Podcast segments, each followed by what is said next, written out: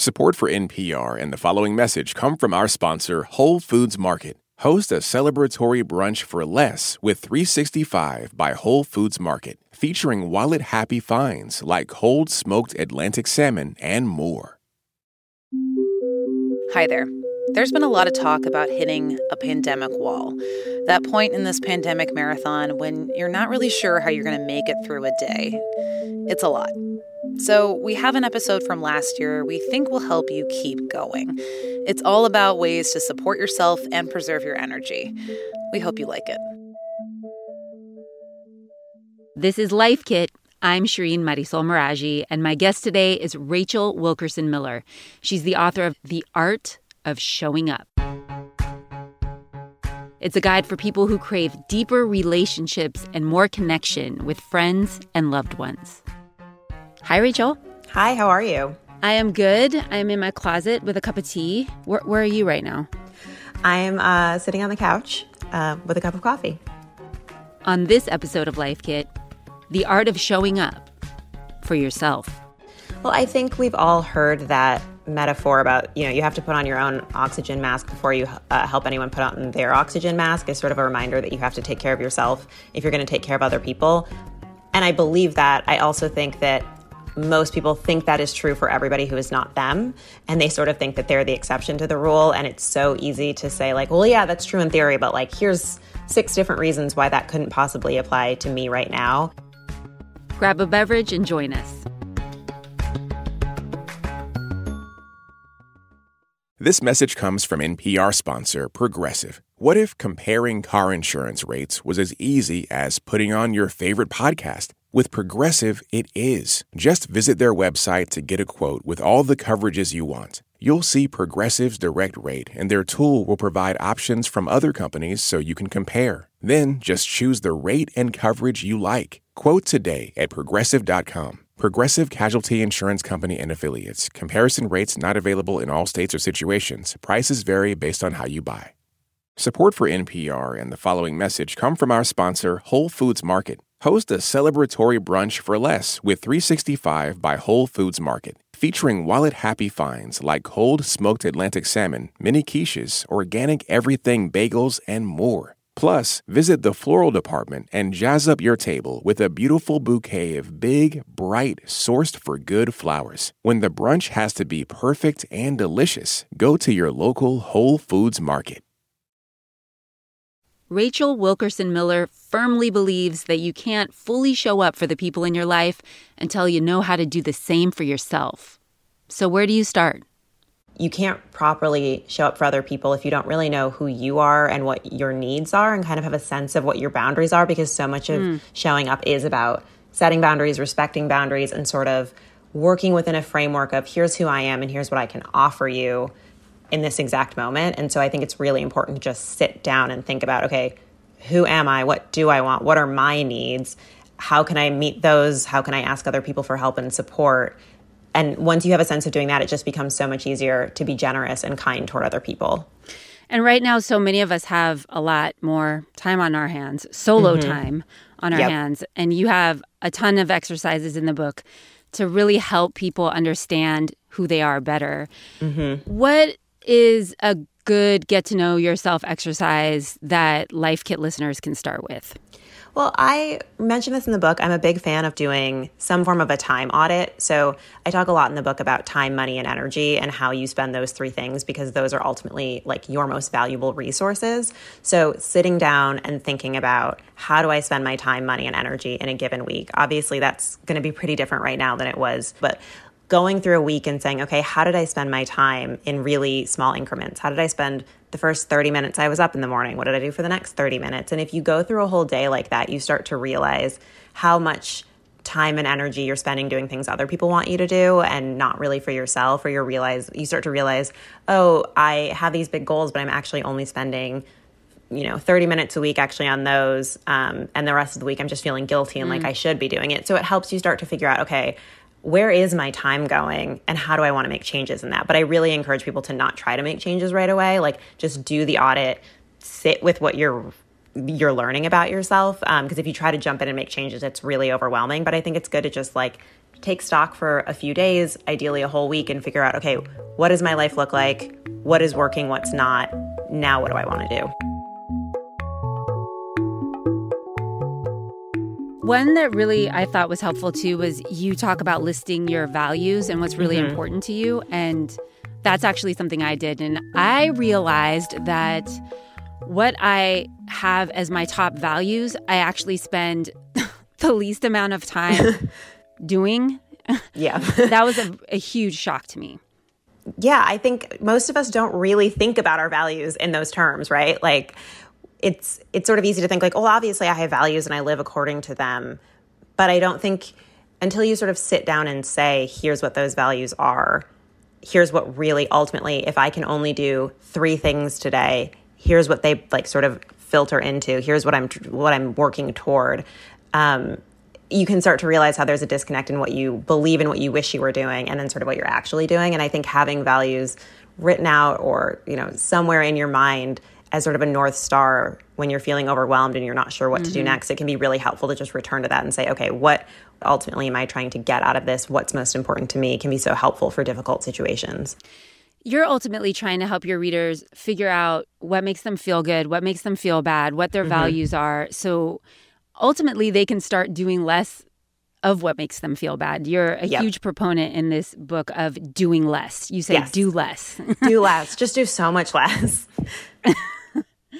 And and you mentioned the the time audit. But is there like another way that you can without, you know, tracking every 30 minutes in your day where you can pinpoint here's what I can do less of? Yeah, I think you can you can probably if you sit down and think about it, name a few things off the top of your head that make you feel really drained afterwards. I think just sort of taking stock however you record your life. We have phones with the camera roll, we have texts, we have emails, we have, you know, our phone call log. However you're keeping in touch with people, look back through that and just do a little thinking about what actually made me feel really good. Um, or do it at the end of the day, like what are three things today that I felt really good about? when did I feel drained today? The patterns emerge, I think, fairly quickly. And it's stuff you probably already knew on some level. Oh, this friendship always feels kind of bad. But once you kind of just focus on this question of, of what leaves me feeling energized, what leaves me feeling drained, these things kind of have a way of emerging and being really clear. Another thing that you say that you can do less of, and we can all do less of, is hurting our own feelings. Yes. Can you give us just a few more examples of how we hurt our own feelings every day and then how we can stop doing this. Yeah, I think so much of hurting your own feelings happens online. A really classic example is like following somebody just to feel angry about what they're posting. um, and like that can be a guilty pleasure, that can be fine in small doses, but I think we all know when it becomes toxic. And like it's also fine to just not do that. Like it's also fine to say, you know what? I can do this a little bit, but I can also not do it at all. And maybe I will feel better. I think we know sort of when we are we are seeking an answer in that way that like it hurts so good. So it's sort of yeah. like it's looking at pictures of your ex or their new partner or their new partner's family wedding, like just going deep in these uh, Instagram or Facebook rabbit holes where you sort of have no business being, and like you're not you're not going to find anything that makes you feel good, and you're likely to find things that make you feel bad. So figuring out, you know, what are the things that I do that I could that I that I just don't feel good about and I won't stop doing anyway and I'm getting sort of this weird guilty pleasure out of it those are really like kind of the first thing it can go if you're kind of trying to reclaim some of your time or just feel better more often. Um, we I say this in the book, but like there's so many things in the world that are going to hurt our feelings. Like we don't need to do it ourselves. Like why why like give the help to to the universe? Like we can just not and and feel better immediately. I definitely do the thing where I go on Twitter and I fixate on every negative comment about a podcast episode that I did or a story that I did and so when you said stop hurting your own feelings it's like yeah i need to stop doing that. Stop reading the negative comments. Because it's not just the time i spend reading the comments. It's the you know hour after that i'm brooding about it. It's the way it like ruins yeah. your afternoon. Totally. It feels bad. It also it can be like you know it can be shopping for things mm-hmm. you can't mm-hmm. afford. It can be sort of chasing things at work. Like it's it's asking to be invited to a meeting that you know you're not going to be invited to. It's sort of setting yourself up to be upset and then angry about the answer when you kind of knew what it already yeah. was. That's good advice that I'm going to practice. Nice. so, in the first half, you have a chapter called Showing Up for Yourself When Gets Hard. And you have advice on sort of the best ways to reach out to people when you need help and you need support. And one way sounds really easy, but it is not easy. Um, it's to be honest when a friend or a loved one calls mm-hmm. calls you and asks you how you're doing. Don't lie and say, "Oh, I'm fine." Uh, what what should you do instead? Yeah. Hmm. Well, I think you know it's dependent to some degree on the relationship. Mm-hmm. Um, if it's you know a stranger on the street or uh, you know the driver of your taxi asking you how you're doing you don't necessarily need to pour your whole life story out to them same if it's your coworker but if it's somebody who's asking sort of because they care about you you should you should just be honest like hey i you know i'm i'm having a rough day like i'm really you know struggling i'm feeling pretty lonely or whatever the case may be just be honest with that person and mm-hmm. like just something to sort of relieve that burden of having to keep a secret which makes a tough time so much worse if you're feeling like i not only do i feel bad but i can't tell anybody that i feel bad and like people are typically relieved by that honesty. It forms, it helps you form bonds. It's intimate. It's, it's a relief. I think we're all struggling in different ways. And so when somebody finally admits it, everyone goes, Oh God, you too? Like it's, it's really nice to hear you say that because now I know that I can say that to you or I can say that to somebody later today because it just sort of reminds people, yeah, you have permission to just be truthful and be a little bit vulnerable with people.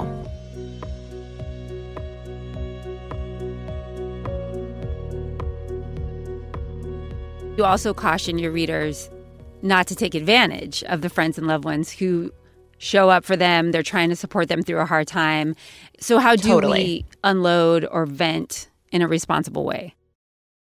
Well, I think it starts with just being conscious that that's what you're doing and making a point to not do that every time you see the same person or do that with all of your friends in sort of the same way. Like if mm. every conversation you're having is the same vent but just to a different audience, I think it's good to stop and think, am I just do I just want to scream into the void or do I actually want to talk to this person and hear what they think? Another thing that I think is good to remember mm-hmm. is that most therapy sessions last 45 minutes or 50 minutes. That's because like that's kind of the amount of time that like any one person should or can vent about something and another person can listen to it. So kind of keeping an eye on the clock when you're venting. And if you find that you're repeating yourself and kind of just rehashing the same thing over and over again, say, okay, like, thank you for listening. Now, how are you doing? And I think that's the other thing is not only asking how people are doing mm. in those conversations when you're venting, but maybe lead with that. Like, don't always be the person who starts the conversation with venting. Like, ask and genuinely listen to the answer how your friend is doing. Because I think we can all tell when somebody vents to us and then they're like, and how are you? And you're like, you don't really want to know that. You're just saying that to be nice. So it's just like really think about like what kind of approaching it in good faith and, and making a good effort. Not so that you feel burdened when you're going through a tough time of oh i can only talk about this for 45 minutes but more that you're just being generally mindful when you're going through life because i think that creates good relationships and good bonds that then when like you're going through a really hard time and you need to talk every day for an hour like your friend's going to be totally fine with that because you have this like established trust that you care about each other and you show up for each other all the time. That's great advice all right, Rachel, to recap, what are some of the most important ways we can show up for ourselves right now? I think just figuring out who you are and what you need to feel content, to feel happy, to feel good, to feel energized. Know what your biggest needs are, whether that's a good night's sleep, whether that's working out every day, whether that's talking on the phone to your best friend for an hour, whether that's excelling at work, whether that's being with your family. Like, figure out what you need most and then figure out how you can make time to do those things first and foremost. And one more time, why is it important that we figure this out for ourselves before we make ourselves available to help our loved ones? Well, no one should be going into debt, whether it's emotional or financial, to support other people. Like, we need to give what we have to give. Taking care of your basic physical needs and also your emotional needs is going to keep you from getting burned out it's going to keep you from resenting people, and it's going to actually allow you to fully show up for people and, and be generous and kind and, and have a good spirit when you do so. Thanks, Rachel. Thank you.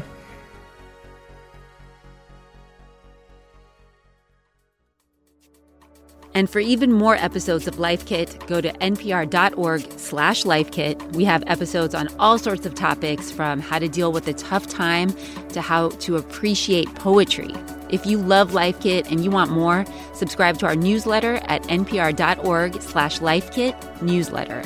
Also, we want to hear your tips. What are you doing to cope right now? Leave us a voicemail at 202 216 9823 or email us at lifekit at npr.org. This episode was produced by Andee Tagle. Meghan Keane is the managing producer, and Beth Donovan is our senior editor. I'm Shireen Marisol Meraji. Thanks for listening.